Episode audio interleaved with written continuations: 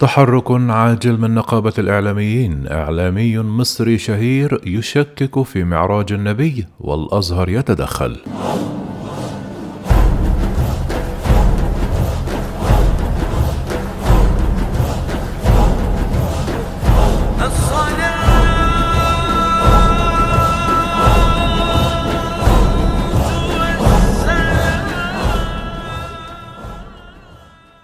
أثار الإعلامي المصري إبراهيم عيسى موجة من الغضب بسبب تشكيكه في صحة معراج النبي محمد صلى الله عليه وسلم إلى السماء، كما أصدر المجلس الأعلى لتنظيم الإعلام في مصر بيانا قال فيه إن لجان الرصد بالمجلس بصدد إعداد تقرير بشأن ما أثير عن الإسراء والمعراج في برنامج حديث القاهرة الذي يقدمه الإعلامي إبراهيم عيسى. أكد البيان على أن ذلك سيكون تمهيدا للعرض على المجلس على الفور لاتخاذ الإجراء القانوني حال وجود مخالفة للأكواد الإعلامية التي أصدرها المجلس. وطلب المجلس الابتعاد عن القضايا التي تثير فتنة في المجتمع، حيث ينص كود المحتوى الديني على احترام الأديان السماوية وتعاليمها، وإبراز القيم الدينية فوق كل القيم الأخرى. من جهتها قالت مصادر مسؤولة بنقابة الإعلاميين أن المرصد الإعلامي للنقابة يعكف حاليا على تفريغ التصريحات التي أدلى بها الإعلامي إبراهيم عيسى أمس الجمعة والتي وصف فيها واقعة معراج الرسول بأنها قصة وهمية. وفي أول رد فعل رسمي أصدر مركز الأزهر العالمي للفتوى الإلكترونية بيانا أكد فيه أن معجزة الإسراء والمعراج من معجزات سيدنا رسول الله المتواترة الثابتة بنصوص القرآن الكريم في سورتي الإسراء والنجم وبأحاديث السنة النبوية المطهرة وفي الصحيحين والسنن والمسانيد ودواوين ومصنفات السنة والتي انعقد على ثبوت أدلتها ووقوع أحداثها إجماع المسلمين في كل العصور بما لا يدع مجالا لتشكيك طاعن أو تحريف مرجف. كما أضاف البيان محاولة الطعن البائسة في صحابة سيدنا رسول الله والتشكيك في عدالتهم بعبارات لا تليق بمقام خير جيل من هذه الأمة جرم محرم وجرأة مستهجنة ومرفوضة وضرب من التجاوز البغيض والمستنكر لدى أمة مهما بلغ التقصير بأفرادها إلا أنهم لا يقبلون المساسي بجناب سيدنا رسول الله ولا الصحابة. كان الإعلامي إبراهيم عيسى قال أن المسلم في عام 2022 لا يحتاج لأي رجل دين أو شيخ في حياته. يعني يعني ومع ذلك أنت مش محتاج أي حد خالص. المسلم الحالي في 2022 مش محتاج ولا رجل دين في حياته ولا شيخ في حياته. أنا بقول لك بمنتهى الأمانة المسلم سنة 2022 مش محتاج أي رجل دين ولا أي شيخ في حياته. هيعلمك إيه؟ هيعلمك إيه الشيخ الصلاه والصوم وأنت مش عارف الصلاه والصوم صلي وصوم.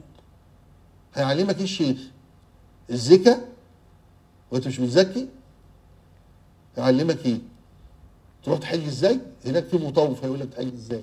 هيعلمك إيه الشيخ هيعلمك إنك تكون محترم في علاقاتك مع الناس. هيعلمك إنك أنت لا تتجسس. ولا تتلصص. لا ده بيعلمك تتجسس وتتلصص. الشيخ دلوقتي الشيخ بيعلمك إنك تتدخل في الحياة الخاصة للناس. الشيخ دلوقتي بيعلمك كده.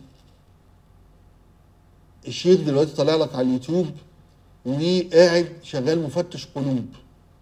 ينفع الشيخ ده يقول لك إنما الاعمال بالنيات؟ يبقى نصاب.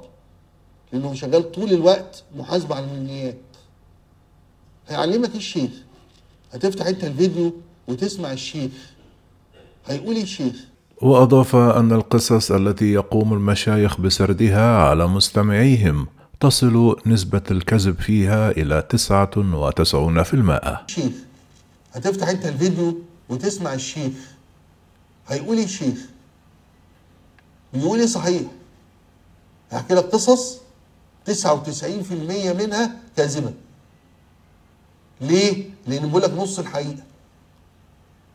يعني بيقول لك عمر بن الخطاب عدلت فأمنت فنمت يا عمر. وفرحان قوي بعداله سيدنا عمر وقعد يحكي لك القصة دي. حكى لك إن عمر اتقتل بعدها؟ يبقى عدل فأمن فنام إزاي؟ عرفت إن الراجل اللي قال الكلمتين دول لعمر هو المتهم الأول بقتل عمر؟ قال لك الكلام ده؟ هو حكي لك القصة الأولانية علشان شفت العدالة تعمل العدالة بتعمل إيه؟ اتقتل وهو بيصلي في الجامع. عمر بن الخطاب. إذا القصص كلها إنصاص قصص. فمش مش حقيقية.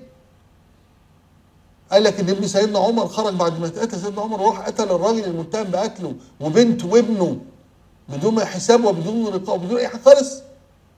وبدون قصاص وبدون أي شيء. وإنه كان المفروض يتفرض عليه القصاص ويتقتل. فعثمان بن عفان عفى عنه. فيه القصاص وقال لك أنا السنة دول غرب مش عرب وبتاع فالدية بتاعتهم عندنا ولي دمهم فأنا هدفع فلوسهم بكرم ويعني وسخاء ورقته الشهيره سيدنا عثمان.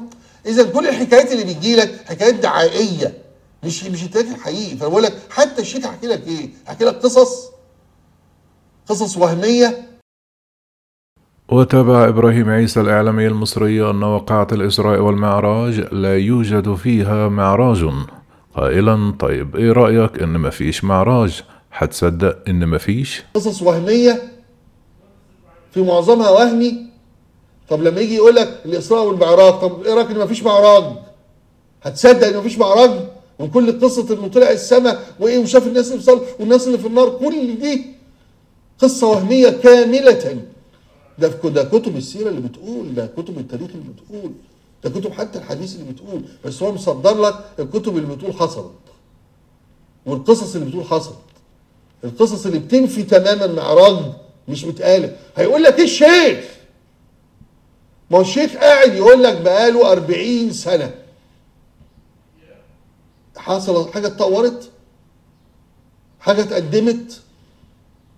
ليه؟ لأنه صوت واحد بيقدم لك ده شيخ سلفي.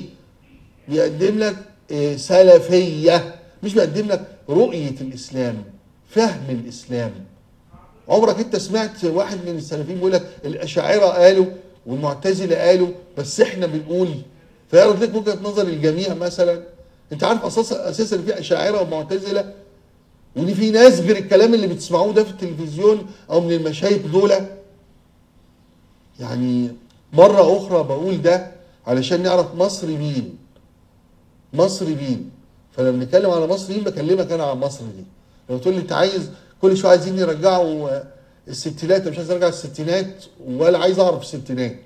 أنا عايز أرجع هوية مصر الح... هويتها الحقيقية. أشيل عنها التراب والغبار والركام اللي اتحطوا على العقل المصري ده لصالح مصر.